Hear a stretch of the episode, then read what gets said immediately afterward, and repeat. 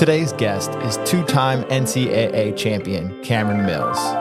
You're listening to the nineteen nine Podcast.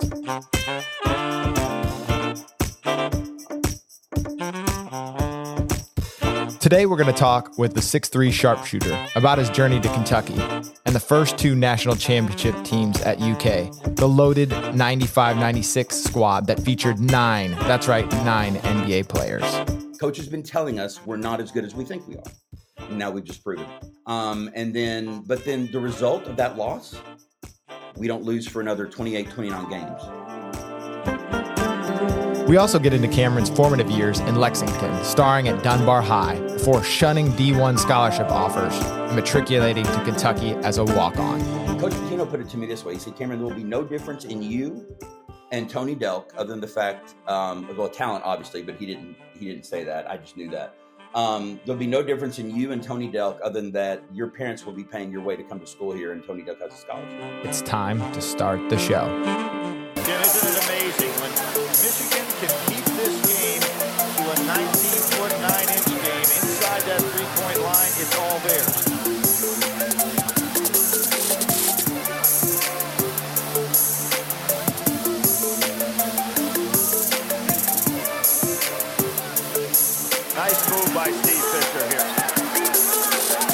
So let's get right to it, Cameron. Thanks for joining us here on the nineteen nine Podcast. Glad to be here, man. Thanks for having me. Right, man. Well, Cameron, uh, still in Lexington, man. What's what's what's the vibe down in Lexington with U K hoops these days? Well, I guess the most recent stuff is, um, uh, of course, uh, Reed Sheppard, Jeff Sheppard, one of my teammates who we'll talk about a lot today, I'm sure.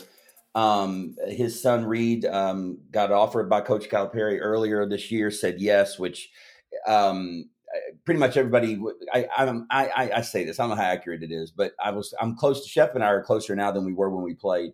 And it just, I think he was always trying to tell me without telling me that, yeah, if Coach Cal offers, it's going to be hard to say no to um, for Reed. But um, the cool thing is here in the last week or so, Reed just went out to L A um, and played in his last official A A U tournaments. Because as soon as, um, you know, school starts back in a couple of weeks and he'll go back to playing at North Laurel. And then um, when that season's over, he becomes property of U K.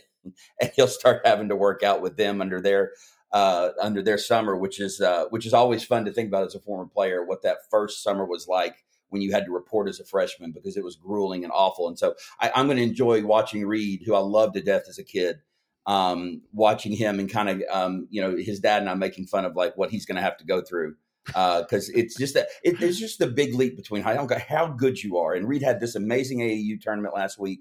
Um, and just kind of showed the nation that he he belongs at Kentucky and belongs maybe even uh, he may be one of these. Hope he's not one and done, but he may be he may not be there long as well as he played last week. But there's a lot to be said about that. Um, but that's all the talk right now uh, in Kentucky is about Coach Cal putting together um, this amazing recruiting class, not only for twenty twenty-three, but um, I think maybe for this upcoming year. Of course, that may have been signed already. I don't know. It's funny. I don't keep up with recruiting until they're like hours. And once it's a done deal um, and they are now freshmen starting their freshman season, that's when I kind of take an interest. Um, but a lot of other people, they, they look, they're looking at the fans, meaning part of B B N. They're looking at the recruiting three or four years from now and take it personally if a kid shuns us. Um, but, uh, but that's just who B B N is. So, um, it, it's, but that's all the talk right now is the recruiting, of course. That's cool. And, you know, you mentioned that's a multi-generational Cats family there with Jeff and his son Reed. And, yep. and, you know, you come from one yourself. I mentioned in the opening, Cameron, that your father, Terry, played hoops for the Cats. So I imagine you inherited some of his enthusiasm for the game, but tell us about your introduction to the game. When did you really fall in love with hoops? How'd you get introduced to it?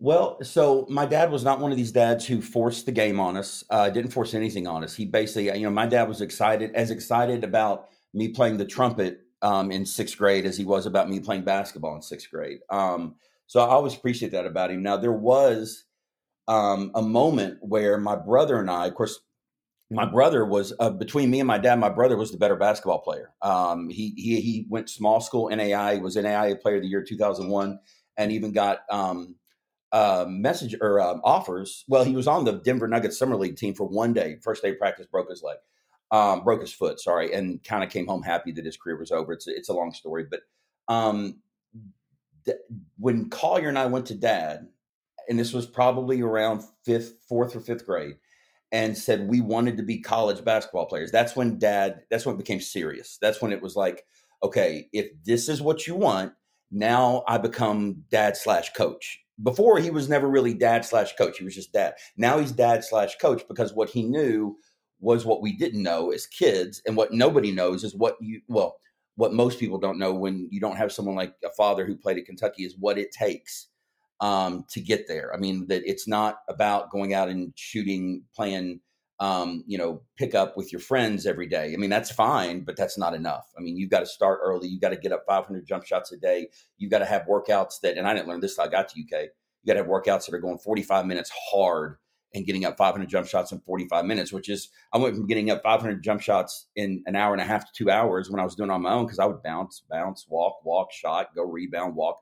And all of a sudden I get to U K and Coach Pitino's putting us through uh, forty-two minute individual instructions where you get up five hundred jump shots. So, um, but anyway, um, that's kind of when um, uh, Collier and I both, basketball became more serious, and it was around fourth or fifth grade. As far as dad's enthusiasm for Kentucky, he really, and this this is going to sound weird, it's not that he didn't have any. He did. I remember we went to games. Uh, as a former player, you get two tickets. Um, and um, he has his tickets still. I have mine still. And so I remember growing up and we would go to games. My brother and I would pick the games we wanted to go to, all the home games at Rupp Arena. Um, so we, it's not that he didn't have enthusiasm. It's just that up until I would say third or fourth grade, I didn't quite understand. I didn't put it together. I mean, here I was growing up in Kentucky, growing up with a father who played for Adolph Rupp, who played at Kentucky. Um, and it never dawned on me that my dad was someone famous in Kentucky or a former player who still, I mean, it just never, I never put it together until He's third dad, grade. Right? Huh? Yeah. Yeah. That's exactly right. He he was dad. And, and I guess I knew he played at Kentucky, but it was never a big deal to me. And maybe that's because he never acted like it was such a big deal. My, my dad's really humble about his time at Kentucky. Um, Uh, even humble about the fact that he outscored me in his career, which was, man, that was deflating to me because I had the three-point line and he didn't have it. And when I found out that in his four years he scored more than I did, I was like, oh, man. Um, but anyway, so in third grade is actually when I finally started putting it together, which maybe that's early enough. But we had a project in third grade for um, – we had to do a collage poster board on, about a hero of ours. And I came home stumped because I didn't know who to choose. And, and every all my other classmates, I remember, were choosing celebrities, right? They were choosing someone famous. And so I was stuck because I don't think I had, I, I grew up loving Magic Johnson and, you know, his battle with Larry Bird in the eighties. Um, and so I, I think I was kind of leaning towards him, but I don't even know if Magic had kind of become my hero. But my mom suggested my dad is, you know, who I do the collage on. And I was like, well, why dad? Because I saw him as a hero as my dad, but all my other friends were picking celebrities. I'm like, well, no, dad doesn't qualify as that. So therefore I couldn't do it.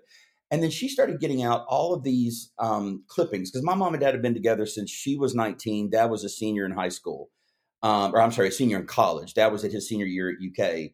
They were married. Uh, so dad's senior year at U K, um, he played as a, a uh, not as a bachelor anymore, but as a married man, which I think looking back just sounds almost unbelievable to me that that would even yeah. be allowed um, by the coaching staff, knowing that our coaching staff barely allowed us to have girlfriends. Um, but anyway, so, um, I did it on dad. She got out all these press clippings and all these write-ups and these pictures of, of dad and Coach Rupp and dad and his teammates and dad in a Kentucky uniform. And it was that, that, that project that really kind of solidified in my mind. Oh, I'm, I, I'm, I, I'm the son of a player. My dad is a former player. Um, and then, uh, Pete Maravich died. And I don't know if you remember when Pete Maravich died, but that was a personal connection because my dad Um, had actually talked to me about who Pete Maravich was. And what I didn't understand, and it's funny how you learn these things, is it took Pete Maravich passing away for me to really understand my dad's connection with Kentucky and Pete Maravich, because every single time my dad played or Kentucky played L S U in the seventies or in the, or in the late sixties, early seventies. So dad played sixty-six to seventy-one. He redshirted a year. Dad was the best defender on the team, which means he had to guard Pistol Pete. And so, um, And I didn't understand how big a deal that was. When Pistol Pete died, all of a sudden, we're living in Somerset, Kentucky. And all of a sudden, dad's getting phone calls from the Lexington Herald Leader, from all the television stations up in Lexington, from the television stations in Louisville, wanting to interview him about what it was like trying to guard the pistol. And I'll tell you, it's hysterical watching dad. There's actually, you can go to YouTube and find one of their games. Um, and it's, Maravich was amazing. I mean, everybody thinks LeBron's amazing, Jordan's amazing, and they are. But go, go back and watch the black and white footage of Pete Maravich um, dropping sixty or seventy points on the team nightly um, without, without a three-point three line. line. Without a three-point line. Um, and it was, I mean, so when we watched the, those get that game on YouTube, and I've watched it more than once. It's so much fun to watch. Um, my dad is literally in his, in his jog, you know, thirty-three feet from the basket. Dad is in him, and Maravich is just shooting fadeaway three pointers and making them, and only getting two points for him. So anyway, so it was it was the collage. It was Maravich passing away. It was all that that kind of really ensconced me in wanting to be, in not only understanding what I was a part of, uh, the heritage of being a Kentucky, former Kentucky player, or being the son of one, but desperately wanting to go to Kentucky. I mean, that was the real reason. Yes, I grew up at Kentucky. I grew up in Kentucky, but I wanted to be a Wildcat because of Dad more than anything. Gotcha. And, you know, you had a decorated basketball career at Dunbar High in Lexington. And so when you were considering your next steps in college, how did you navigate that process, and, and what opportunities were you considering until Coach Pitino came on and talked about you being a walk-on at Kentucky? Well, yeah. So the way it happened is I wasn't navigating it very well because I wasn't getting any attention from Kentucky, um, which was my only school. I didn't have, it, it was kind of one of those things where um, the schools that I turned down um, uh, scholarships from really were um, Georgia. I remember getting some attention from Alabama and then Louisville. But the Louisville attention came late in the recruiting process because basically one of the things my parents did, which they they were, my parents were trendsetters in a, in the sense of nowadays all these kids have these huddle highlight videos, right, that they post online. Well, my parents, back before there was an internet um, and before there was a huddle and before there was anything like that, my parents realized the importance of getting, you know, uh, of not assuming that just because a coach um, – hasn't seen me play doesn't mean I might not be interested. And so they had, they, they requisitioned, I should say, um, someone at my high school, one of our student, my fellow students, to put together a highlight reel. They paid him. I don't know what they paid him, but I'm, I'm sure it had to be a lot because he came up with a forty-five minute highlight video of me, and we only made five copies, and we sent them to the creme de la creme of college basketball. We sent them to North Carolina. We sent one to Duke. We sent one to U C L A. We sent one to Kentucky, of course. And we sent one to Louisville. And I think we may have sent one to Kansas. So we, we I kind of like picked like the the the, the dream schools, like yeah. yes, the the blue, perfectly said, and um, sent one to all of them. The only school that I heard back from was Louisville and Denny Crum. And Denny Crum was so impressed by the video, he came to watch me play in a pickup game um, after school, um, pick up with my teammates at Dunbar. And this is uh, right before my senior year, I think. And then decided, made, basically, he made me the number two option at the two guard for the ninety-three or ninety-four ninety-five recruiting class. Um, the problem is the number one option, and I don't remember who he was, but he said yes, and he played at Louisville. And it, you'd think I would know because clearly whoever he was, I played against him. But um, so Crum came and um, said, you know, I went on an official visit and said, look, we want you, but we've already got an offer out there on the table of somebody else. If they say yes, then, you know, sorry. Um, but if they say no, then you're our next option. And I was kind of, oddly enough, as a big Kentucky fan, I was wanting to go to Louisville because here's the thing I, I wanted more than anything. I wanted to stay home. Um, but I wasn't going to turn down a scholarship to the University of Georgia. That's that's a top or, or a Big Five uh, conference, the S E C. I get to come home and play in Lexington. Um, and the cool thing is I had a connection there with Hugh Durham. And Hugh Durham was my dad's. When my dad graduated U K, he went to Florida State under Hugh Durham and was his graduate assistant for a year oh, or two. Okay. So they had a connection there. And then Hugh Durham offered me a scholarship. And I was like, I can't turned down a scholarship to a Division One S E C school, but I just so badly want to go to Kentucky. So what happened is my dad, um, and again, all this goes back to the connections my dad had at Kentucky. So this, the equipment manager that everyone knows, Bill Keightley, um, who was there for thirty-five, forty years, was starting his career when my dad was there. He was actually the assistant equipment manager. So my dad knew Mister Keightley. Everybody knew Mister Keightley, but Mister Keightley knew my dad. So Dad would go down and, you know, we'd get to go to practice occasionally. Mister Keightley would let us come to practice um, when Eddie Sutton, in the Eddie Sutton era.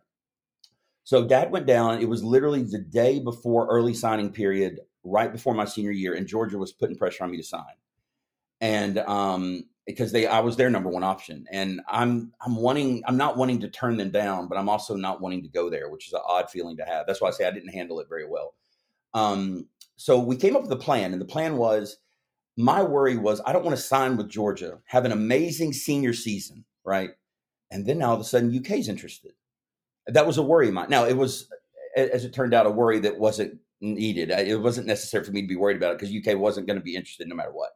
Um, they just weren't. They were set uh, at two guard with a guy by the name of Jeff Sheppard for the next few years. Good. They, and Jeff and I ba- basically we were a year apart, and then he redshirted, so we would have been the same anyway. Um, but Dad went down and talked to Mister Keightley, and the question was, "What if Cameron has a great senior year? Is there any way you guys would be interested. Of course, Mister Keightley doesn't know the answer to that. So he went and got a guy named Billy Donovan.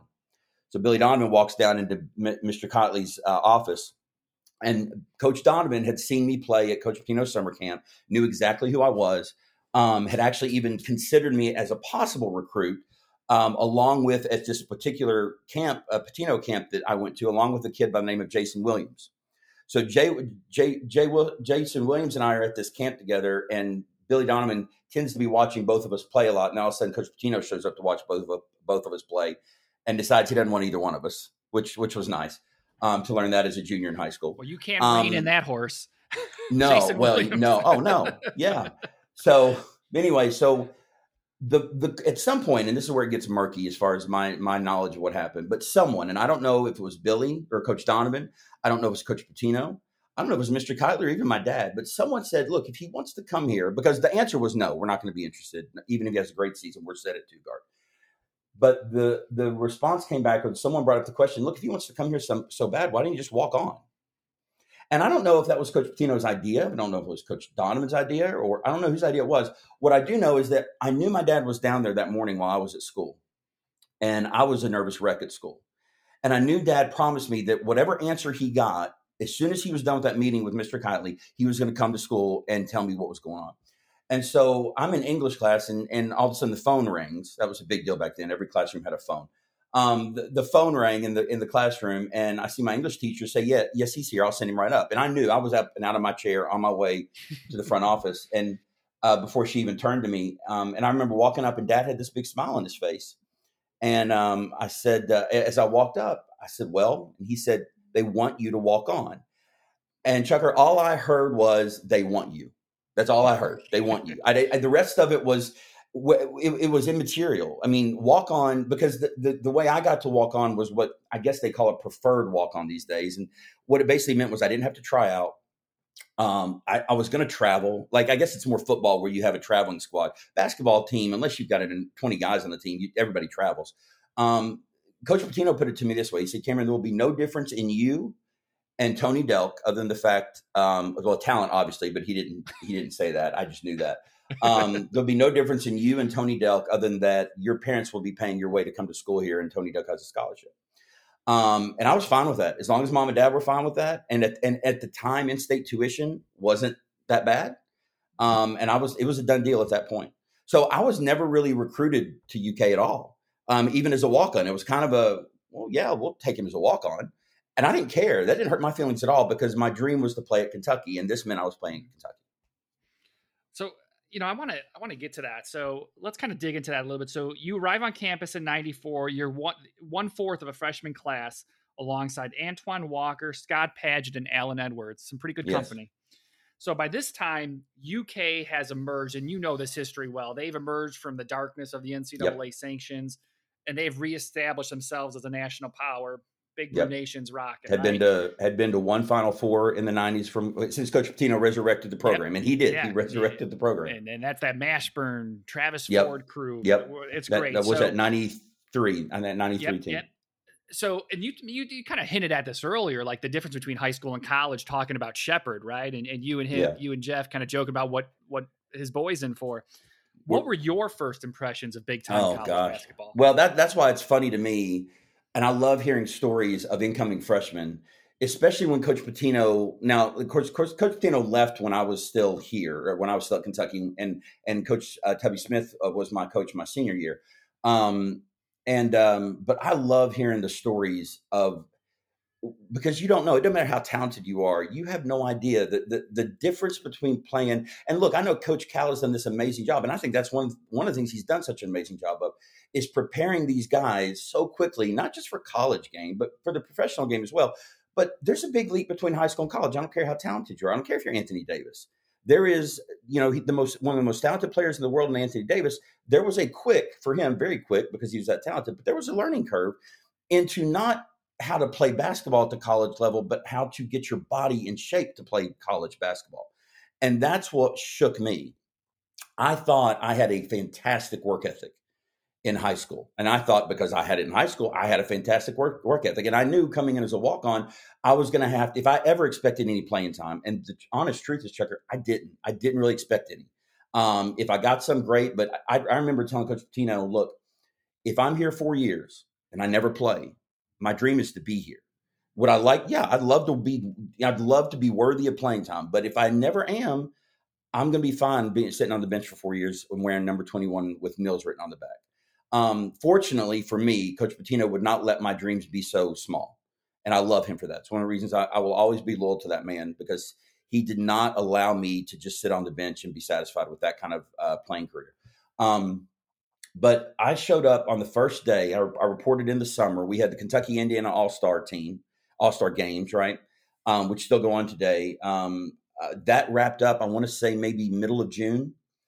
And then I was told to report to camp um, because we had Coach Pitino's camp.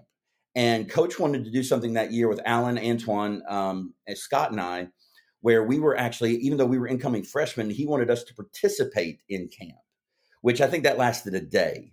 We were allowed to by N C double A rules, but it lasted a day. And then he realized, I'm kind of risking injury here by doing this. So he kind of, what he what he wanted to do is he wanted to get us playing immediately. And so when camp starts, that's when the whole team is there. Everybody reports back from if they've taken any time off in the summer, and most of them don't. They go to, you finish your second, your spring term, you immediately go to May term, and then you take summer term, which is June, July. Um, you may have some time off, maybe three weeks in August, and then things get kicking back up. Um, but I reported um, early than camp because I lived in Lexington. So I could go down to strength and conditioning coach Sean um, um, and uh, basically say, uh, you know, I get ahead of things because I knew I've got I've got the least amount of talent on the team. I've got the most work ahead of me. So I'm going to get there early and and start working working out in the summer. So I was there early summer. Um, and I remember my first, um, golly, my first workout was just a was just a lift. It was just weightlifting. And I showed up and um, our strength and conditioning coach told me, and now I now I realize the joke, but he told me, I, show, I, show, he told, I showed up right when he told me to. He said, you show up at eleven o'clock, showed up at ten to, or fifteen till. And um, he says, okay, hey, I'm in the middle of workout. He was working somebody else out. Go grab lunch and then come back.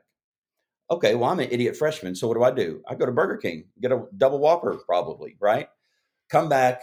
He puts me on the le- uh, leg um, leg lift, and I probably get half a set in before I completely throw up everything um, in the trash can of the locker room.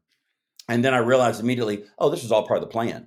This was send this idiot freshman to get a big lunch, bring him back and make him puke. And and that was the thing that, that I didn't understand is that when I, when you say you work hard, what it meant, now I've been told by many people who want to argue with me about this, and maybe they're right. That's, this isn't good for your body. But all I know is I was in the greatest shape of my life while I was at Kentucky.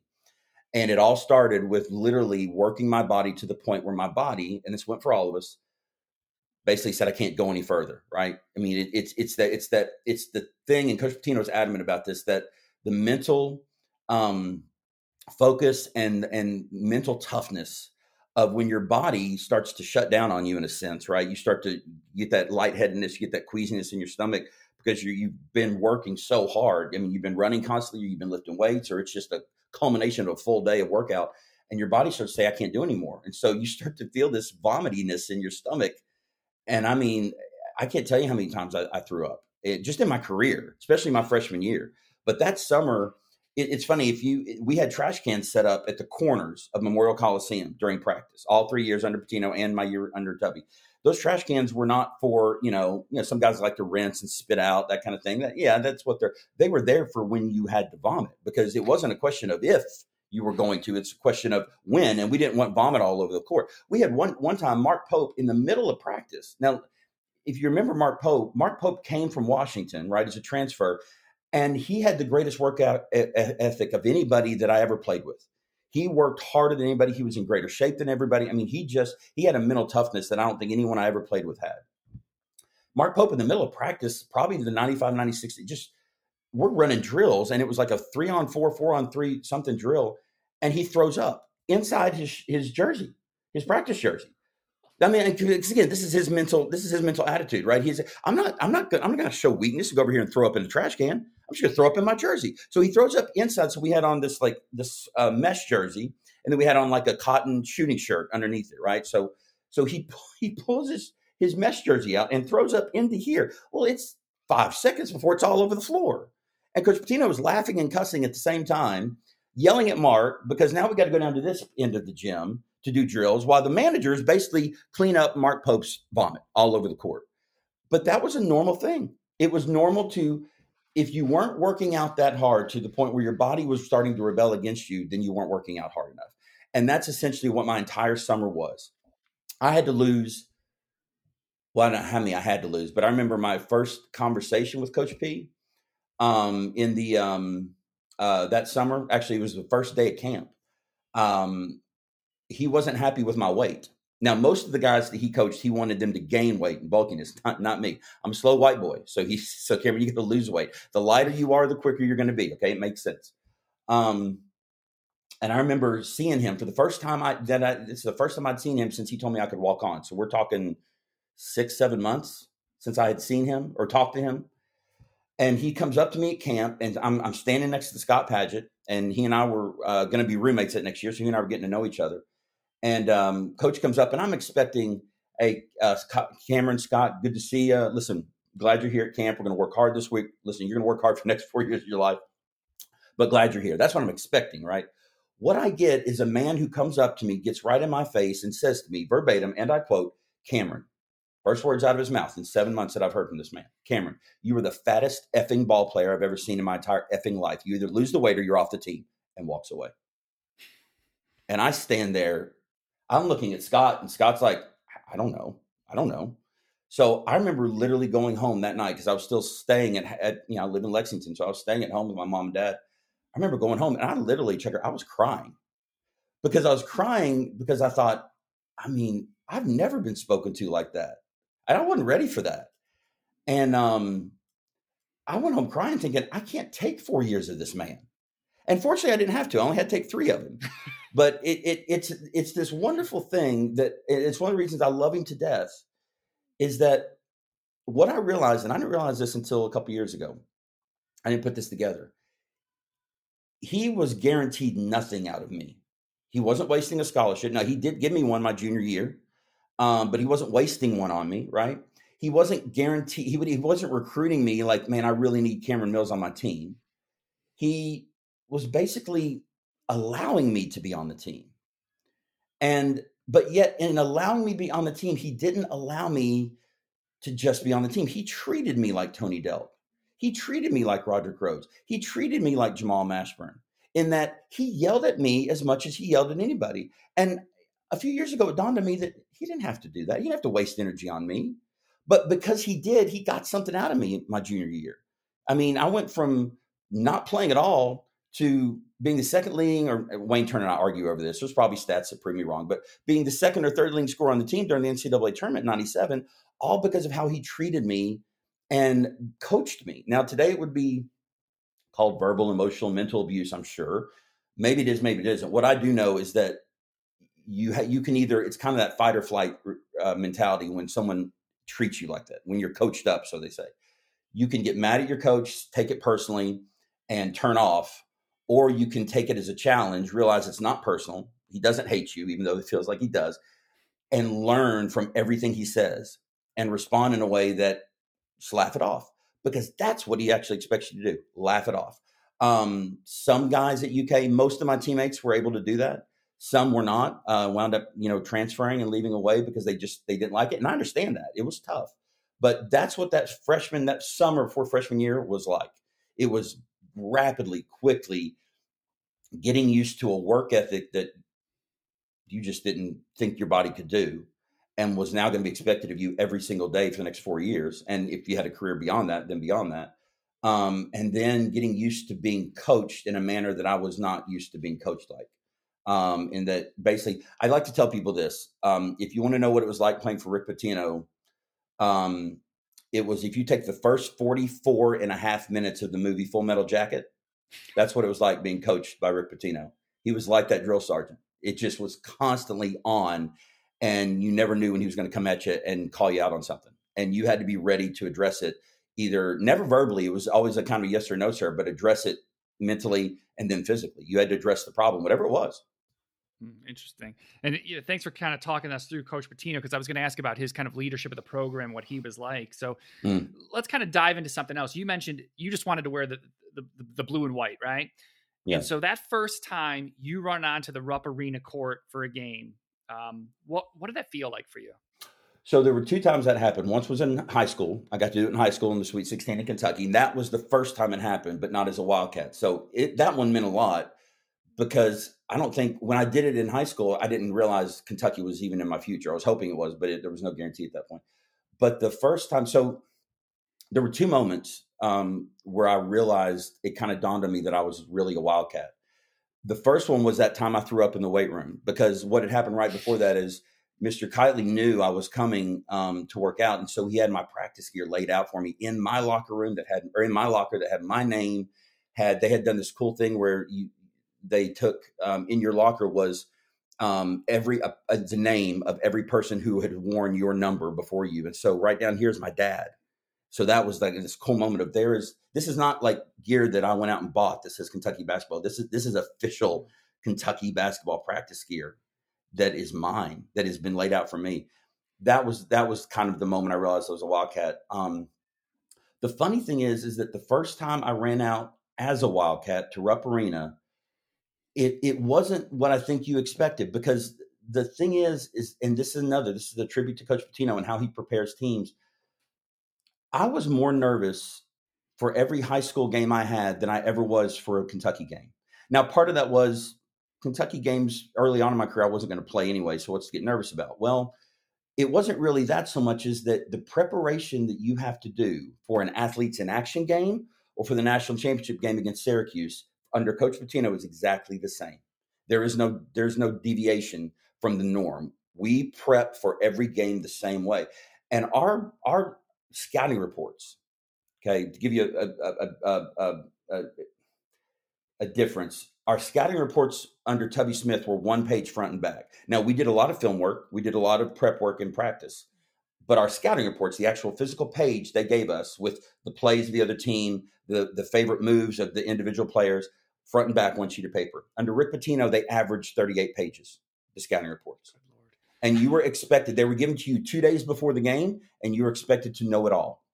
As a matter of fact, there was one game I remember, I don't know if it was freshman or sophomore year, but where he was convinced no one had read the scouting report. And so after the game, that we had won by twenty, by the way, after the game, he was so mad because we had messed up on one one part of the scout that he had a he had a a, a impromptu quiz in the locker room and would ask us questions about, okay, on, guys, on page number seven, on this particular player, what's his three-point shooting percentage? Well, no one knew. And, I mean, it, it turned into an eruption after a twenty-point win because the expectation was, you know. So my point is, there was so much to think about and worry about that the first time I ran out on that Rupp Arena floor as a player with the warm-ups on, living my dream, it wasn't this, I can't believe I'm here moment. It was this, I've got a job to do. And yes, my job is probably going to be limited to the bench unless we beat A I A by thirty points, and then I might get in. And that that is kind of what happened early on in those seasons. Um, most games I didn't get in, but I had to prepare to be in the game. Whether I was going to be or not, I felt like I had to prepare. And then part of it too was I was a walk-on. So I felt like I had to do everything correctly or he was just going to get rid of me, right? So what I'm saying is when I ran out on that floor, I was thinking about one thing, and that was the scouting report and my job to do during that game. I didn't have time to soak it in. Um, four years later on the national championship floor down in San Antonio, the last time out we had was the only moment I ever remember, okay, wait a minute, stop. This is your last game as, as a Wildcat, your last game playing basketball, because I knew I wasn't going to the N B A. Um, and you're, you're, it looks like, I think coming out last time out, we were we had taken the lead and it looked like we were going to win, but I don't remember exactly. I remember walking out, seeing those little uh, uh, stickers on the court, the National Final Four logo on this on the Alamodome. And I remember that was the only moment in my career where I stopped and said, okay, wait a minute, look up. You're playing on national television, national championship game in front of forty thousand people here, and who knows how many people, millions uh, across the country and world. Stop and just soak this in. That's the only time I ever did it. Every other time I was worried, not necessarily nervous, but worried but, or preparing myself mentally for a job. So my first time running out at Rupp, I don't remember. Interesting. So your your freshman season there with the Cats, it's a, it's a solid season. You guys are number one seed in the N C double A tournament, twenty-eight and five.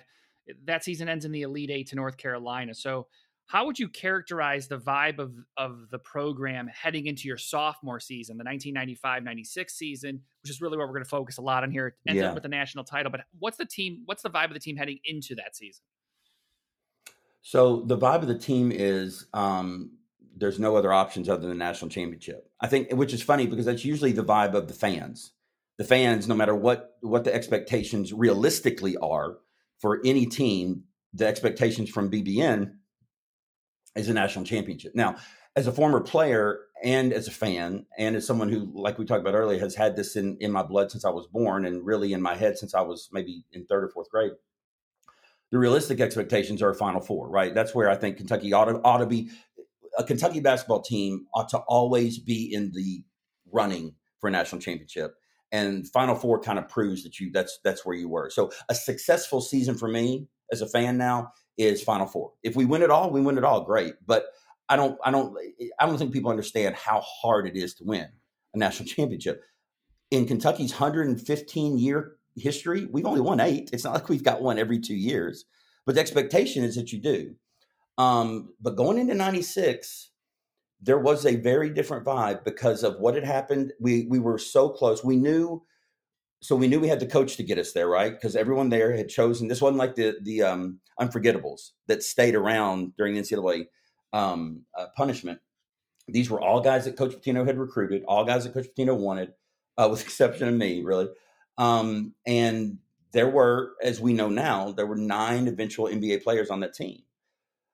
And even though we didn't know there were nine eventual N B A players on the team, what we did know is that we, without a doubt, had the best team in the country. And that was that was internal. We knew that.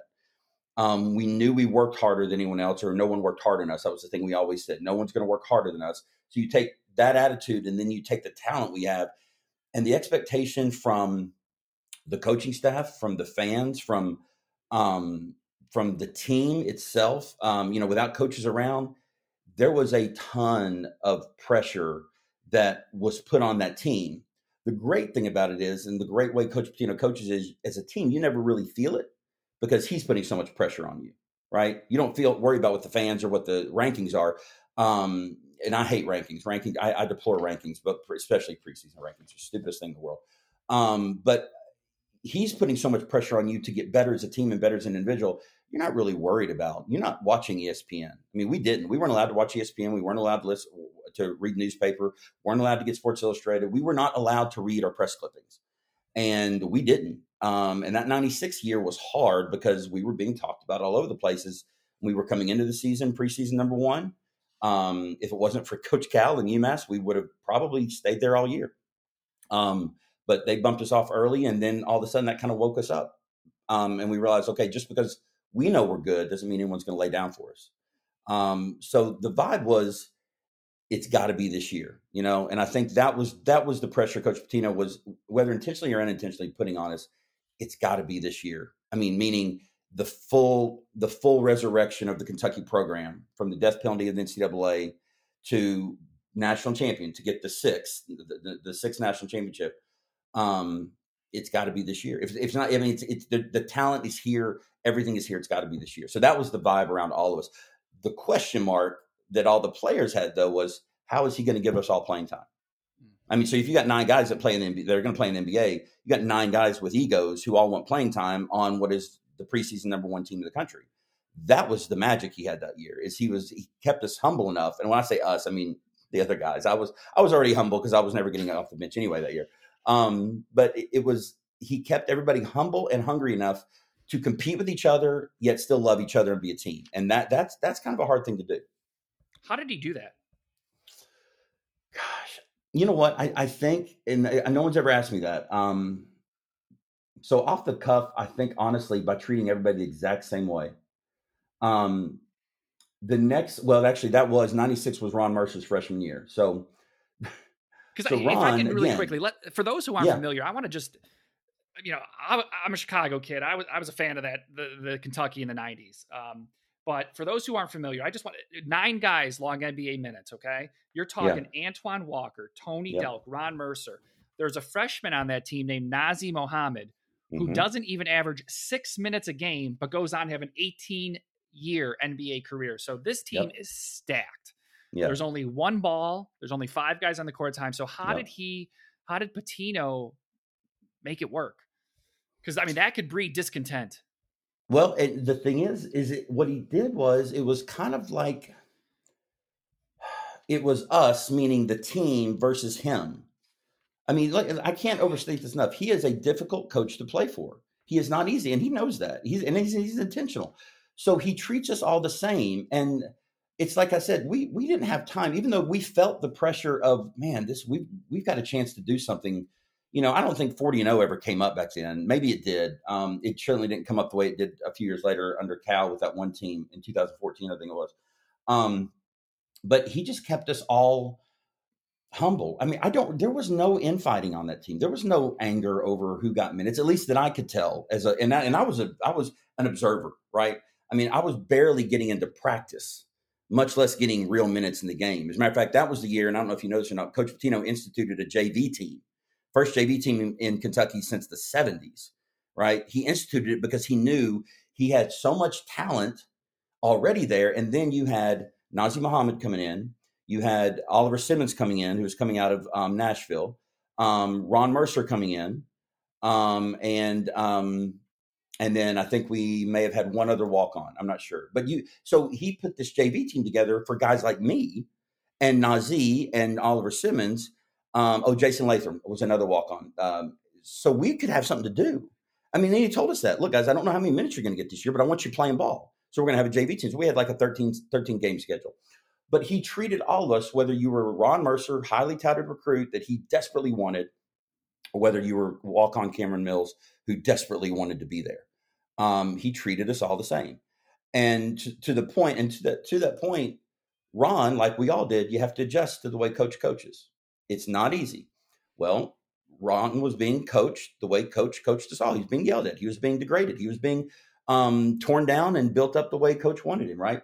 So Ron, and this gives you Coach Pitino's mindset, Ron apparently went to coach privately and told coach, I'm just, I don't just, I don't think I'm going to respond well to this kind of coaching, and asked coach if he could go easier on him, not, not in a expectation way, but just don't yell at me as much kind of thing. That, that was, that was, that was what our, our, um, our understanding of the meeting was like. But the only reason we know about the meeting between coach and Ron, when Ron asked coach to go easy on him, is because the very next practice, coach told us all.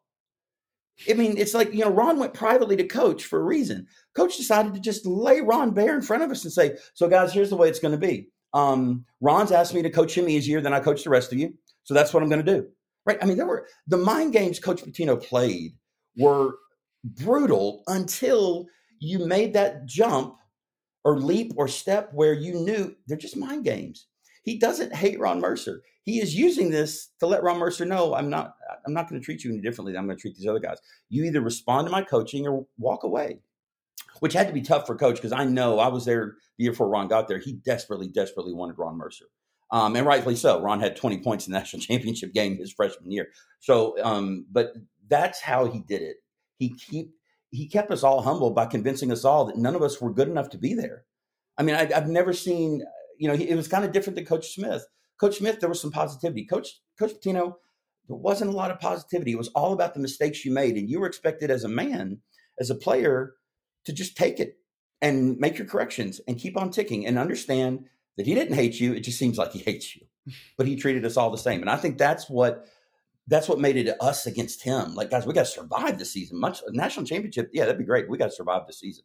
We got to survive yeah, this really- coach.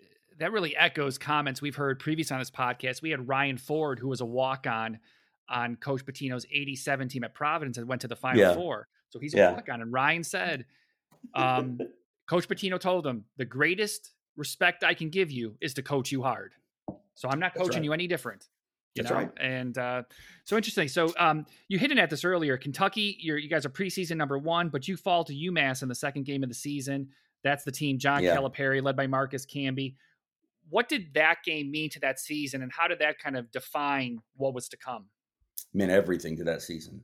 Um, I firmly, firmly believe because of um, because of that season, I firmly believe in the power of losing a game. Um, and it, it const- constantly gets me in trouble with with U K fans when I when I have my own radio show or when when I do media interviews. it constantly gets me in trouble with fans because, you know, even ex-players, I've gotten to arguments with ex-players who say you don't have to lose a game, um, you know, to learn lessons. And that's true. You don't. But you learn your lessons much quicker when you lose Failure's a game. Failure's important. Absolutely. Important. And uh, Michael Jordan talks about that all the time. I mean, you have to – the worst thing that can happen for a team, and to me, to some degree, this is what happened to the two thousand – I think the, the thirty-eight and one Kentucky team under Calipari. The worst thing – I was begging. I was begging for us not to – you don't want to go out and intentionally lose, right? I mean, you don't – no one does that. Um But there, there's an interesting story when we get to talking about the Mississippi State game in the S E C tournament with the ninety-six team. Um, you don't go out and intentionally lose a game. But I was begging, hoping, pleading, praying for that team, that thirty-eight and one team, to lose in the S E C tournament. Because there there is nothing better for a team that is undefeated than a loss right before it really starts. Because, Trigger, everything else in college basketball, everything else is pregame. It is all preseason until you get to March first, basically. Really, until you get to the second week of March, which is when the tournament starts. Everything else. N- nothing else. I mean, and again, it goes back to why I hate rankings. You ever notice that the n- number one team in April is always the national championship team? And all of a sudden, those preseason rankings and those last, whoever's ranked number one in the end of February doesn't matter. It, but what matters is the team that wins the championship always happens to be voted the number one team by the coaches or the A P when the next ranking comes out. So that's clearly all that matters. And everything else is preparation for those six games you're going to play in the N C double A tournament. Those are the only games that matter. So everything leading up to that is just practice. It's just practice. And if you have to lose a game like we did to UMass, that very first second, or like you said, say a second game of the season, um, okay, so we lost. It shook the whole team because we weren't supposed to lose. So what does that make us do? Okay, so coach is right. Coach has been telling us we're not as good as we think we are. And now we've just proven it. We've just proven it by going on, facing what, I guess they were number two, weren't they? We were number one, they were number two. And um, they, they were up there. They were top ten. Yeah, and they handed it to us.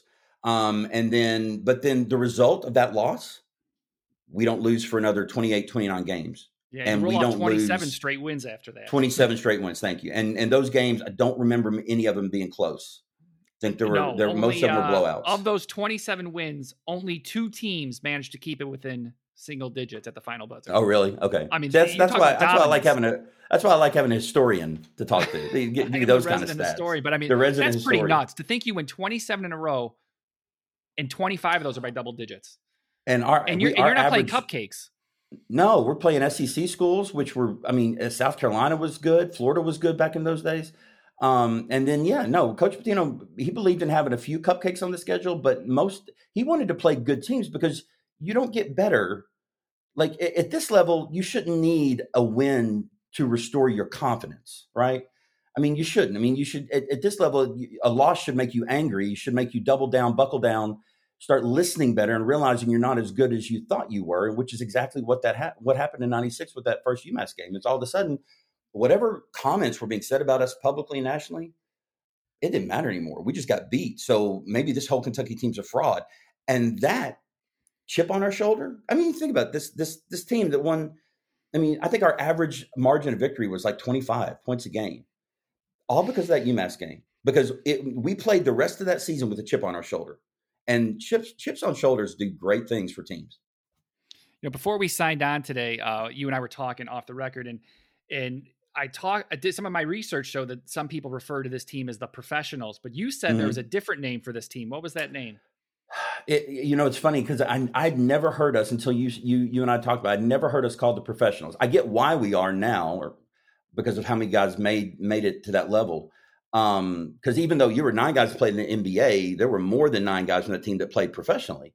Um, but I, th- and I'm blanking on the nickname for us there, but that was going through every Kentucky team that made the Final Four got a nickname. The Undeniables, right? You I think it was the Undeniables. Um, I'm, I, I'm probably gonna, it's gonna, I'm gonna be angry at myself when I look it up after we're done. I'm like, oh, of course that's what it was. Why wasn't that on the top of my, um, uh, up top of my mind? But that's basically what it was. It was the, uh, oh, uh, maybe it was the Untouchables. That's what it was. It was the Untouchables. Um, so that was the name we, we knew, but that you don't get a nickname until the season's over, at least. And all the nicknames the Kentucky teams got in the nineties that got, they were all the un something. So you had the Unforgettables, uh, the Untouchables, um, the ninety-seven team that got to the uh, championship game were the Unbelievables. And then when Tubby's first year, that's when the Uns went away and we were known as the Comeback Cats. Gotcha. All right, man. I want to take some high-level views of this ninety-six season um, and, and ask you about that program a little bit. Who was the engine of that team? Who made it all go? Anthony Epps. Why, and why so? Yeah, oh, because Anthony, first of all, he had more heart than anybody on the team. He was getting, so at the beginning of that year, if you go back and look at the early games, you had Tony Delk playing point guard. You had Jeff Sheppard playing point guard. Both of those guys are twos. They're not ones. They're twos. Um, Coach did not trust Anthony, who was a junior, I believe at the time. Coach did not trust him with the team yet for whatever reason. But it wasn't going to work out with Shep playing point, with um, with um, uh, Derek playing point, uh, or I'm sorry, with uh, Tony Duck playing point, or, or Derek. I mean, there, the coach went through several iterations early in that season trying to find someone. All right, who's going to be the point guard? And if it's Tony Duck, then how do I have, have Tony bring up the floor, initiate the offense, and then make sure I'm getting Tony his shots? Because Tony was, I mean, Tony was a scorer. Um, so he didn't. And then you have Wayne Turner as a freshman that year. I've forgotten that was Wayne's freshman year too. So Wayne Turner, who was recruited as a freshman, but he was still a freshman. And this is back in the days when you, you had juniors and seniors on the team that not only deserved playing time, were deservedly deserving playing time, meaning Wayne wasn't there yet. Um, and, uh, he could handle the ball, but he wasn't there leadership wise, but Anthony was, but Anthony had to prove that to coach during, I'm going to say the first two months of that season. Um, and coach eventually trusted him. And it was that trust that coach gave to Anthony that, that made Anthony globally kind of into the leader that we already knew he was. Cause Anthony was the one, because to me, this is not necessarily what point guards have to do, but it's what your captains have to do and your leaders have to do of the team, whether it's the coach says you're the leader or you just take on leadership of a team, is you have to be the coach on the floor. So the way coach coaches us, you know, and I told you how difficult Coach Pitino is to play for. Anthony was that difficult to play for as a point guard. Anthony took he he did he did not suffer fools and did not suffer mistakes. He was on you if you made a mistake during practice, or you weren't working hard during practice, or you were mailing it in during practice. He was on you most of the time before coach was, and that is actually who Anthony is. That wasn't who he became in ninety-six. He was already that person, but it's when coach finally turned the team team over to him, and now we've got this guy who we all fear. We did. We were all afraid of Anthony. Um, and we all, because of his work ethic, respected him. So now he's our leader. And so you've got this guy who isn't worried about his points. He's not. Um, he was only worried about leading the team and us being the toughest, mentally toughest team, um, which is what Coach Pitino's goals were. So Anthony was the one that Anthony was the engine. Now we had other scorers. We had uh, more talented players. Anthony was not one of those guys that played in the N B A from that team, but Anthony was the engine. Interesting. Was he also the unsung hero of the team, or would you point to someone else? No, I would say Anthony, because again, Anthony didn't get the credit because, like, let's take Ron Mercer. I mean, again, national championship game as a freshman, he comes out because he wasn't averaging like and I don't it was know a blue collar, Ron and was. He was a blue blood recruit too. I mean, y- yes, but he wasn't his, his freshman year. He wasn't like it wasn't like he was averaging eighteen, seventeen a game, and then had twenty in national championship game. He was averaging maybe, and I'm guessing. I mean, you you, you may have it in front of you by chance, but. I'm thinking he may have been averaging eight to ten or something, but then blew up in the national championship game with twenty, right? So you've got that. You've got Walter McCarty. You've got Derek Anderson. You've got Mark Pope. I mean, you've got Antoine Walker. You've got all these guys, any one of whom, and it's one of the reasons I love those late nineties teams that I was on is you didn't know who you had to stop if you're scouting for us, right? Because Mark had twenty-point games. Walter had twenty-point games. T D definitely did. Derek did. Ron did. Um, Anthony had a couple of twenty. I mean, you just don't know who you're going to have to shut down. You can't scout and say, guys, this is the guy we have to shut down. You can't do that with us because then Ron Mercer is going to blow up for twenty um, in a game that we actually, and I know we'll get there, but we didn't play very well against Syracuse. We we went back and reviewed it a few years ago at our ninety, ninety-six reunion, twenty-year reunion. We first time, first time we ever watched that game together as a team. And we were appalled at how we played. We played terribly against Syracuse in that national championship game.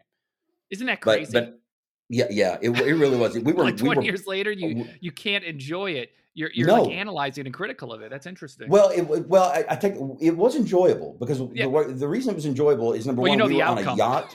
Well, yes, that's that's a big part of it. We were also on a yacht um, in the in uh, um, in South Beach, Miami, at a reunion that Coach Pitino put together for us. So we're all just enjoying ourselves. Coach Pitino's not yelling at anybody, which that's, again, it's the first time that fourteen, so we had fifteen guys on the team, fourteen came to the reunion. Um, it's the first time in twenty years those fourteen guys had been together and been together with their coach. And it was odd that he wasn't yelling at us. I think we all had conversations about it, like, don't you just feel like he's getting ready to erupt at any moment? And everyone's like, yeah, I don't know what he's going to get mad at, but we just feel like he is. And he never did. He was loose. He was so, yeah, we're watching the game, but we're watching the game, and it's funny. We hadn't watched the championship game. Like that, that's what Coach Big is. Coach Pitino is big on scouting and big on uh, film. Um, and he did not. We would. There was a couple of games we would literally. We were watching the game film literally an hour after the game. Right. Uh, we lost to Louisville, I think, in that ninety-four ninety-five season, and we bust to Louisville. It was the only place we bust to. Um, we were watching game film on the way back. It was a loss. It was a very uncomfortable bus ride. Um, but yeah, I mean, it, he's big on film. So we're all sitting there watching the ninety-six game, and it we're all realizing by the by the end of the first half, how do we win this game? We're playing horrible. Um, and then we're all kind of wincing every mistake that's made because Coach Pitino's sitting there watching it with us, and we're just expecting him to blow up at us about, you know, this turnover, this turnover. Why, why aren't you running? Why aren't you hustling? And it never happened, which so that made it enjoyable. Um, but it, it was funny watching that game because we played so bad, and we didn't realize it until twenty years later. Well, you didn't cover the spread, so uh, one of, it's actually one of the biggest spreads in championship history, gamblers. Too. I think it was, was thirteen it really? What or was fourteen. It? Yeah, it was one of. The, I think it was thirteen. It was one of the biggest spreads. See, in and that's even history. Amazing, right? Syracuse beat. No, see, we but beat Syracuse, UMass, didn't we? Syracuse beat Mississippi State. Yeah. Um, and we beat UMass, but still, they were they were a Jim Boeheim team. I mean, yeah. Of course, every Syracuse team's been a Jim Boeheim team, haven't they? Yeah. Um, but uh, but yeah, so it just, it was it was. I didn't realize we didn't cover the spread. And I didn't realize it was that big either. Yeah. So you know, I want to talk about one game in that twenty-seven win streak, the nineteenth win. It's an eighty-eight seventy-three nationally televised win over Arkansas at Rupp Arena. That game is known. Uh, not for beating Arkansas, it's known for something else, and that's producing the first game with these denim uniforms. Oh, okay. So, see, isn't that funny? I don't remember. That's when the, I don't remember that the, that being. The well, denim we know uniform. It because um, the nineteen nine's coming out with them soon. So let's get to it. What was your take on the denim uniforms? So the story behind because the denim people is, hated them. Y- yeah, well, I don't. Fans did not like them. No. They love him now because of what the team did, right? Yeah. But even then, I, st- I, I it's funny when like some, you know, a lot of the B B N blogs around here will put up like they'll do occasionally they'll do the best uniforms in the history of Kentucky basketball, and a lot of times the denims make it, but I think it's because of the association with what that team did. Yep. So the story behind the denims um, that's funny to me is, of course, we were with um, Apex, which was a division of Converse, so we were a cons mm-hmm. uh, Converse team. Um, I think that was maybe the last year we were a Converse team. Um, but anyway, so we were conversing, and I don't know who came up with the idea of denims. I've heard it was, um, it may have been, um, um, well, shoot, I'm blanking on his name in the moment. Um, but he eventually was at Nike and was our Nike rep. Um, uh, C M Newton's son, uh, Martin Newton. Uh, that and, um, is yeah, so, the research I have too. Yeah, yes. It was yeah, C M so Newton's Martin, son Martin Newton, the... it, I don't know whose idea it was, but Collins came out with them. But the first prototype of these jerseys literally were were made. They weren't completely. I mean, they had some mesh in them, they but they the denim. denim. They were denim. They were real denim. So we had a prototype that were sent to us for a practice because Coach was adamant. We're gonna everything. Everything is prepped. You don't take a chance with this kind of stuff or with anything as far as Coach Pitino is concerned. So two two prototypes were sent in uh, uh, a set for Tony Delk and a set for Walter McCarty. They were they were our two seniors and our leaders. Um, Anthony was our leader, but these were our two senior captains. And um, so they put them on for a practice. These uniforms weighed ten pounds more each after practice than they did before. And they were immediately, no, absolutely not. Because again, everything with Coach Pitino is weight. You're, you know, some guys needed to be heavier, but that was physical. He wanted to put on muscle. So adding ten pounds to a team that runs and guns and presses for forty minutes a game, no, that's not going to fly. So he's basically sent Cons back to to the to the um, to the store and said, redo them because we're not wearing this nonsense. And then what eventually came out was uniforms that were painted to look like denim. They were just completely mesh. There was no there's no real denim on them. If it is denim, it's like the weakest, smallest. I mean, because he wasn't going to prove anything that was going to weigh more than a usual uniform would weigh at the end of practice when it's soaked through with sweat. and ten pounds of just of sweat that's not dissipating, that's just soaking up into denim, that wasn't going to fly. So, um, but the funny thing is, I, I remember the denim. I've still got one of the greatest things ever is after you're done playing, Mister Keightley calls you in and gives you every uniform you ever had at Kentucky. And I've got all of them sitting back there in my basement. And um, I've got my denims back there. And um, so I know we wore denim, and I know they were a big deal. I've got my denim shoes that came with them. Um, but I did, I, I did not remember that they were that Arkansas game. And the funny thing is, I remember very little about that Arkansas game. Um, I remember more about the S E C Arkansas game, or S E C tournament Arkansas game, but that was the year before. So it's, yeah. it's funny how you, the things that stand out to you are these marathon games or amazing games, but may not be in the line of succession of doing something great. So it's funny that I didn't remember that that was the denim game or the first denim game. The denim game, yes. And, and Arkansas wore their own uniforms that day. But uh, we're going to have That's a story up soon on the nineteen nine blog about the denim uniforms, how they came to be, and it matches a lot of what Perfect. you said here. So it's a yeah, good thing good. to know. My good, good that I, yeah, the one out, of the, so. yeah, yeah, that's right. We're con- we're confirming it. uh, that's good when you're a historian. So um, let's get back to the season. Um, in the S E C cha- in the S E C championship game, Mississippi State pulls off a rather stunning upset. That's a good Mississippi State team, by the way. But they yes, hand you guys your good. second loss of the season. Uh, that Mississippi State squad is so good it ends up in the Final Four. So yep. they weren't slouches. What was no. the locker room like after that loss? Silence, anger, shock. Nope. Relief. Relief. And, and relief. I, because, well, number one, we were expecting a destruction of the locker room, right? I mean, because we were expecting Coach Pitino, because that was the game, not only that – he took Antoine out about midway through, maybe the first half, and Antoine did not go back in. And so that's why some people like to say clearly um, Coach Pitino threw the game, right? Because he wanted us to have a loss. Well, he didn't throw the game because Coach Pitino, it's not in his D N A to not to not want to win and to not, I mean, do everything he can to win. Um, we had games that we won, and I've already shared one story with you, but we – we weren't off the hook just because we won a game. There, if, if we won a game, but we did, he was big on Winston Churchill's quote, deserving victory. And if we won a game, but we didn't deserve to, in his eyes, the locker room was a nightmare, right? Now, when I say nightmare, I'm talking about, I'm not talking about like throwing things, though I think there were, occasionally there was a marker thrown here and there. Um, but it was just, he was on everybody. He was on the assistant coaches. He was on the managers. He was on the team. He was on individuals that didn't even play and never got on the, off the bench. Um, And that's what we expected when we came. I remember, remember walking into the locker room um, after that game. We were in was that New Orleans, I think, um, in the in the um, um, and we're walking back to the locker room. Those are long walks, right? Those locker rooms and those big domes are not close to the to the court. They are. You're talking. Some, it feels like a half mile, really.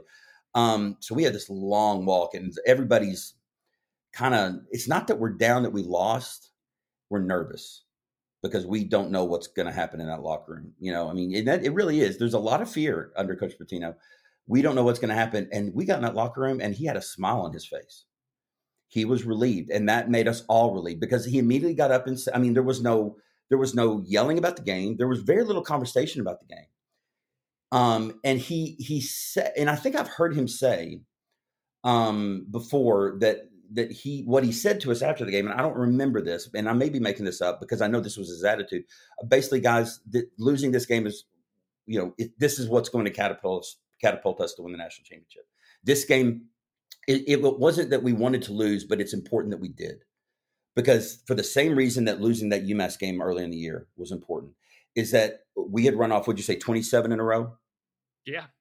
twenty-seven in a row. So guess what happens when you've got all this talent, and all this ego, and now you've got the whole world. And we had been at that point because we'd run off twenty-seven. We'd been number one for a, for a while. Um, you've got all this expectation now. Well, all of a sudden you start to believe your press clippings. You start to believe you're invincible. Yeah, UMass got us early in the season, but that, that doesn't count. Second game of the season, right? This now we are the team that we are, and nobody has come close to us in twenty-seven games. So. You lose a game like that to Mississippi State, which even though they were good enough to get to the Final Four, they weren't like this perennial. They weren't expected to do that. They certainly weren't expected to beat us in the S E C championship game, but they did. And so now what does that do to a bunch of uh, cocky eighteen, nineteen, twenty, twenty-one-year-olds? It resets everything. Oh, now we're scared. Now that chip is back, but there's also this level of fear of we can't just go out, especially now, because now it's one and go home, lose and go home. So you don't, you don't get, and that's why I go back to, I, I don't ever, I don't ever mind a loss in the S E C tournament. I want to win the S E C tournament, but I don't ever mind a loss anymore. I mean, especially if it's a good team. I mean, you can go back, one of Cal's teams, I remember, I think it was um, maybe two thousand thirteen. Um, it, it was when we got back, we, we got to the national championship game. It was one of those teams under Cal, and we lost eight games that year. And then in the championship game of the S E C tournament, we lose, I think, to Florida, but there was something different in that team in that game. And then all of a sudden we run off five in a row and we get to the national championship game. And I don't remember who beat us. It may have been um, UConn. Um, but all of a sudden we're like, this wasn't a team that was supposed to, after losing eight games in the year, they weren't supposed to get there. ninety-six team was supposed to get there. So after a loss to Mississippi State, everything resets. And all of a sudden there's that, guys, we can't, no one's going to lay down for us. We got to, we got to go back. We got to work, and we got to prepare for the next five games. Or yeah. as we always said, the next game. That was the key. The next game. I always think that that resets a key word, because I think it shows like how dialed in you got to be to achieve. So let's get into the yeah. tournament then. And we're, we're almost wrapping up here on this ninety-six okay. season here with Cameron Mills. You guys are a number one seed, and you, and it, it, it you guys play like it. Uh, so you guys smashed San Jose State by thirty-eight yeah. in the opening round. I got, I, I got to play in that game. That's how bad blood that was. Smash Virginia Tech by twenty-four, smashed Utah by thirty-one. That's a good Utah team too. Yeah. Then you smash Wake Forest and Tim Duncan by twenty to reach the Final Four. Yep. That sets up a rematch, a rematch with UMass. So what do you recall most about the lead up to that game? You get another shot at UMass. And then how would you describe that game? We always said, um, because again, there's this attitude that Coach Pitino sets of, it's the next game, the next game. Okay, this game is over, and the next game. That's all we're focused on, right? We don't relive the past. Um, we focus on the next game.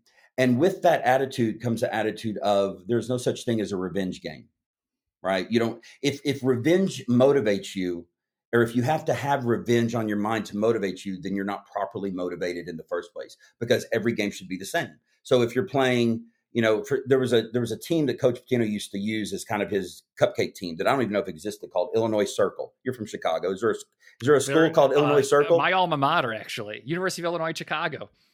Yes. What, was it called Illinois Circle? Or it was Chicago Circle? Circle in its early history. Are you kidding yeah. me? Yeah. Okay, so so your team, your so I'm sorry, sorry about this. It's but named. At, oh, no, it's okay. Uh, it's named after an inter- a highway interchange called the Circle, which is right next so to campus. That's that was the team Coach would always use to say, guys.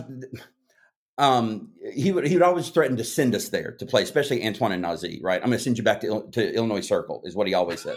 Um, but that was the that was the team that, like, it didn't matter if if we, if we were playing um, athletes in action, or, you know, which were preseason games um, and games we were certainly supposed to win, or we were playing in, in the national championship game. Everything is the same. So when we got our second chance at at UMass, the attitude amongst the coaching staff, there was never this, we're going to go out there and get our revenge. That was ne- that's never mentioned. I don't think Coach Pitino has ever, before a game and prepping for a game, ever used the word revenge. I don't think. Now, afterwards, he might. In the locker room, you know, it, when he's kind of feeling himself and proud of us, he might. But he's not going to before. But I, I really do feel like there were a lot of guys on the team that felt like they owed UMass something. Um, as a matter of fact, I did a documentary on the ninety-six team, um, which I'll send you, by the way. Um, uh, a few years ago, actually, I used our, our, um, our reunion in Miami Beach as kind of the setting for the whole documentary. And, um, I remember in the interviews with my teammates, and I wasn't conducting them. I got an actual real journalist to do it for me, um, who knew, knew, knew what they were doing. But in the interviews, a lot of the guys did talk about feeling like they owed UMass something, which I don't remember at the time, but it came out twenty years later that they all felt that way. Um, but I don't remember anything other than, you know what, this is another team. This is a team we know. we all know can beat us. So you add the loss to Mississippi State, who's also in the Final Four now, and then we've lost it. So the two teams we've lost to are in this little four-game, four-team tournament now. Um, so it, even more, it kind of just it refocuses you. It's like there's no guarantee here. Everyone may think because we ran, ran off twenty-seven in a row that we're going to win it all, but there's no guarantee at all, because the two losses we have this year, both of those teams are in this tournament. We're going to have to play one or both of them. Um, But all I remember is that it was a different game. It was maybe we had more confidence, maybe we were more focused in the first time, but we had we were definitely we were definitely prepared to play UMass that second time, more so than I would say we were the first time we played them that year. Yeah, it's an eighty-one seventy-four victory over UMass. And so you guys head into the, the national title game against Syracuse, and you're a fourteen-point favorite, not a thirteen-point, a fourteen-point favorite, which is incredible is spread insane. For a championship yeah, game. It just insane. shows that shows how awesome that Kentucky team was. And that's not to say Syracuse wasn't game for it, but um, so you don't cover the spread that night, but you do win the national title with a seventy-six. You seem bitter about the fact that we didn't cover the spread. Well, no, I, I didn't bet that. when did I you was, have, uh, Did you have money on the game? I was fifteen years old. If I did, it was probably two bucks. Um, but I mean, I think, you know, I just mentioned the spread because I mean, it just shows how awesome that Kentucky team was and it, just it, how much funny. respect it had. I mean, it's funny how much, of course, the spread's mentioned now because sports betting is so much more legal than yeah. it was. Um, but it, it was the, the, the spreads never came up. In, in, it, I would have known the spread when I was fifteen years old, to be honest. Well, but I'm, what I'm saying is when we played, like the coaches and staff never used the spread as like, okay, you know, as any kind of preparation or any kind of community. We, we weren't supposed to even know what they were. And as a result, most of us didn't. Yeah. But you guys knew you were the favorite. Let's be honest. Oh, yeah. Um, uh, I mean, you guys had a sense like this Syracuse yeah. team is good, but we, we this is the team we got to beat. Yeah. I, I would say we definitely had the feeling of this is the team we got to beat, but I don't know. And this is where you you run into this this this juxtaposition of being confident and overconfident, right? Of feeling like, okay, we're the team to beat, but not taking your opponent lightly. And there there is a fine line there where overconfidence is what gets you beat by UMass the first first game of the season or second game of the season, and what gets you beat by Mississippi State in the S E C championship game. That's overconfident. Um, having to learn that, okay, it doesn't matter. This team, we may be a thirteen, fourteen point favorite. As I said, we didn't know that, um, but. This is a team that has gotten to the national champ. They've won five in a row too. Um, they're here now. If they win, they're national champions. Nobody, our season's basically forgotten about, um, especially in Kentucky lore. Um, so it didn't matter. I think we went out there. We may have known we were the favorite, but we that if, if that ever entered anyone's mind, it was immediately shot out because we knew yeah. we were capable of being beat. And why couldn't this team beat us? We had to go, especially with that stupid two three zone that they play constantly. There was more prep work done for that than there was any other team with the exception of Bobby Knight's Indiana teams during my career. I mean, we would we would prep for Bobby Knight's motion. We would we prep for Jim Boeheim's two three zone like we prepped for no other team because they were so perfect at playing those, in Syracuse's case, defense, in Indiana's case, that that that motion offense that Bobby Knight ran. They ran it. That's all they ran. So they ran it perfectly. Um, and so we had to prep and prep and prep for those to to try to match their perfection of uh, defending it. And in the case of uh, UMass, playing against their defense. And so uh, that Syracuse game, that victory, national title, what memory of that day sticks with you all these years later? Something pregame, something during the game, something postgame. So pregame, yeah, none, none of them. Well, I think one of them it certainly had a lot, had outcome on the game, but um, I think Coach Bennett, Winston Bennett, former Kentucky player, Um, coached with Coach P at Boston, um, and coached with him. He was there during my three years uh, as coaches, Coach Pitino was one of his assistants. He um, he came down for, we all met in whatever hotel we were staying at in the Meadowlands. We all meet in our, our meeting room, right? Everybody down here at this room at such and such o'clock, which lit- which actually means fifteen minutes before the said time. So if it says, all right, guys, we're meeting down here at six. All right, that actually means we're meeting down here at five forty-five, but we're all going to meet in this room. Coaches, everybody that's going to go get on the bus and go over to um, uh, the Meadowlands or the the gym. And um, Coach Bennett walked down for the national championship game.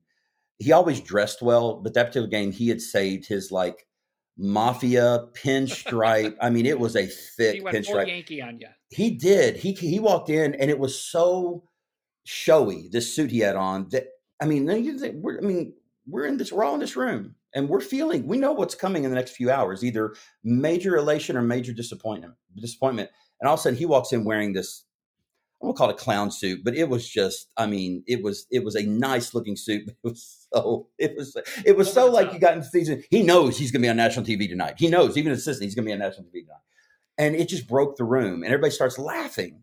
His, you know, it just kind of broke the tension. And I don't know if that helped or hurt. But it did feel good in that moment to everyone who just, the room was just quiet because we knew what was getting ready to happen, good or bad. And all of a sudden it's like, okay, let's relax for a minute. Um, so that memory stands out. Tony Delk uh, getting a four point play towards the end of the game, kind of, I kind of icing the game really, um, uh, getting fouled in the corner, um, shooting a three, hitting the three, and then going to the foul line, making that shot. But when he hit that three, I don't remember at what point in the game. I know it was the second half. I know it was it was kind of as we were pulling away, or you know, it was looking more and more like we were going to win. Um, but I just remember the bench, which of course I was I was that was my bench. I was on it more than anybody was. Um, but I remember the bench just kind of erupting. I mean, it, and just kind of Tony is he's been knocked over. The foul was called. He's hit his three, and he's just kind of everybody just kind of embraces him on the bench, and everybody's kind of whipping him with towels and that kind of thing. And so I remember that moment. Um, And then there's this cool moment that it's caught on T V. And so I didn't see it live. I saw it in the afterplay. Um, of course, I've watched this game and the ninety-seven game and the ninety-eight championship games multiple times in the last twenty, twenty-five years. But there was a scene where as the clock ticked down and Coach Pitino realized we had won, right? Um, you saw this. He immediately went to his assistant coaches and embraced them first, right? Which is what a lot of coaches do. Um, but knowing how much... because he's as hard on his assistants as he is on his players.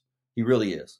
Um, and he will berate them in front of his players. Like um, he's not, he's not afraid to dig into his coaches if he doesn't feel like they're getting the job done. So he knows he's hard on them. So to see him grab Jim O'Brien, who of course coaches Celtics and the Pacers, um, Delray Brooks, um, and then Coach Bennett. So the four of them kind of had this walking embrace that uh, C B S caught perfectly on video. And you just see this elation and relief and release on Coach Pitino, because this was his first. Um, this was um, what he had been hired to do. This is the reason winning ninety-six is the reason he left in ninety-seven, because his job, he is a he is a um, resurrector. That's what he does. He takes teams. That's what he's done most of his career. Now, I, I think it's I think it's fair to say it's what he's doing at Iona. I mean, clearly. I don't know what it, the expectations at Iona are or, or realistically, but he's been to the N C double A tournament, what, twice now with them or, or once at least. Um, but that's what he does. He takes teams that are at their worst point and he rebuilds them. Um, and you can make the argument that he, he was, he had more success doing that in college than he did anywhere. Um, than he did in the N B A. Certainly. I don't know if you throw the Celtics in there or not. Um, if he left them better than he, when he got there, but as a college coach, that's what he does. He takes teams at their worst. He's hired to rebuild them into what, and that's what he did here. It's exactly what he did at Louisville. Um, and, you know, there, you can argue over the the ramifications of the banner, you know, them having to take down their national championship and that, but he still got them there. He he rebuilt the Louisville basketball program into what Louisville basketball should be. Um, that's exactly what he did at Kentucky. So when we won in ninety-six, it was the culmination of his job done at Kentucky. This is this is this is what I was hired to do. And then also the part of him being such a freak for college basketball and basketball in general. This was his first championship. He got close with Providence, got to the Final Four. He'd gotten close with Kentucky in ninety-three. Um, it could be argued in ninety-four, the year before, if, you know, if we beat um, uh, North Carolina, maybe we win. But now it's done. Job's done. And there was this release and relief you saw in his eyes that just made you feel good for him. In spite of all that he yelled at you about, you were just happy for him. Yeah. So you were the brainchild, and you mentioned this earlier, but you were the brainchild of an award-winning documentary on the ninety-six squad called The Team. Mm-hmm. Um, hope people go out, rent it, watch it, get their hands on it. What spurred your involvement with that? And, and what were, what were you, why were you eager to share um, the story of that team, and, and why did that team story need to be shared? I don't know that it, well, I don't know that it need, needed to be shared, but there was an opportunity to share it in an interesting way. Um, so when I got done playing in, at U K, um, if you can't tell from our interview, I'm a talker. Um, and, and, and I tell long stories and we'll get off on tangents. Um, so I have no doubt that this, uh, this, that our, our time is going to be edited down to the proper length, because I know I've probably gone over. Um, but I, I got involved in the media when I got done playing ball. Um, started doing post-game radio shows for U K, not the network, but locally in radio. Eventually I had my own radio show, and really always appreciated and loved our local media here in Lexington, because I played high school basketball here and then, of course, U K. So these were a lot of guys who covered me and my teammates, but I, I'd grown to know them and love a lot of them over the years, especially a guy named Dick Gabriel, who was a long time on channel uh, our C B S affiliate here in Lexington, Channel twenty-seven. Um, Dick was the sports director there and sports anchor there for a long time. And I really liked him.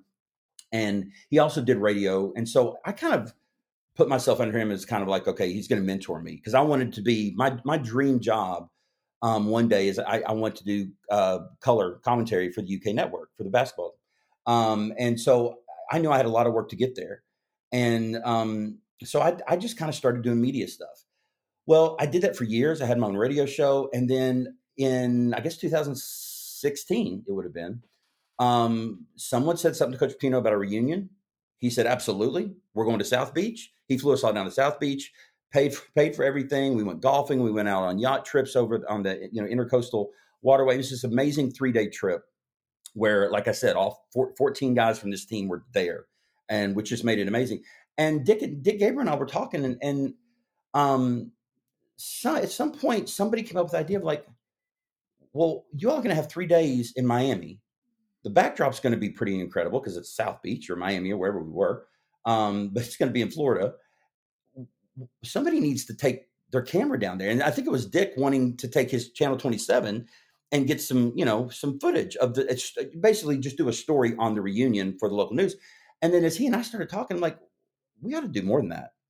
And so I love documentaries, and I, I mean, I absolutely adore documentaries. And I thought, well, I've got Dick's expertise. There's another guy I know here who, who is an amazing cinematographer and basically director, producer, uh, named Jason, Jason Epperson.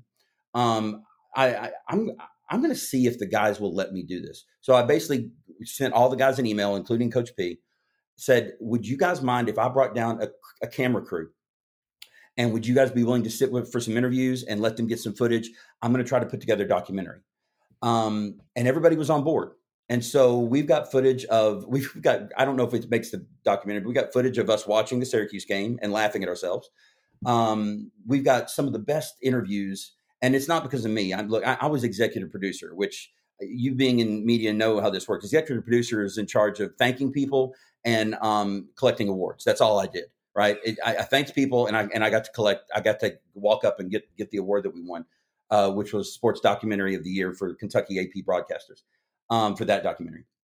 But um, man, everybody, we we we put so Dick's idea was let's put Walter McCarty right beside Tony Delk, and let's interview them both at the same time. Let's interview um, uh, Ron Mercer and Derek Anderson together on the, on a couch. We've got these great like three shot interviews with the, the members of this team talking about things that I didn't realize were going on, because remember, these are guys that played. I was over on the bench, so even though I was watching everything, we got we got to, I got I got a sense of, of what was really going on in their heads through this documentary. Um, don't know that it needed to be told, but it was so much fun doing. Um, so much fun that we actually did the very next year. We did one on the ninety-eight team, um, and that one actually got in, got nominated for an Emmy.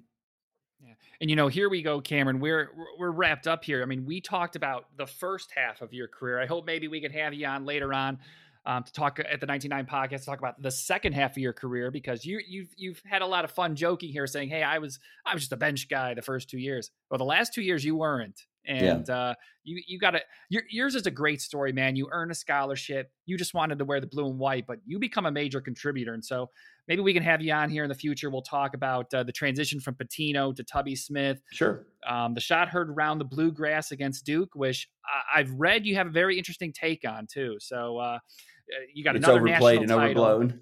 uh, another national title, another documentary, and you've done a lot of spirited work beyond the basketball court too. Mm-hmm. So I think that's important to know. So perhaps we can have you on again down the line. I'd love to. Yeah. Well, love to. Awesome. Well, thanks so much, Cameron, for your time. Much appreciated. Thank you, Justin.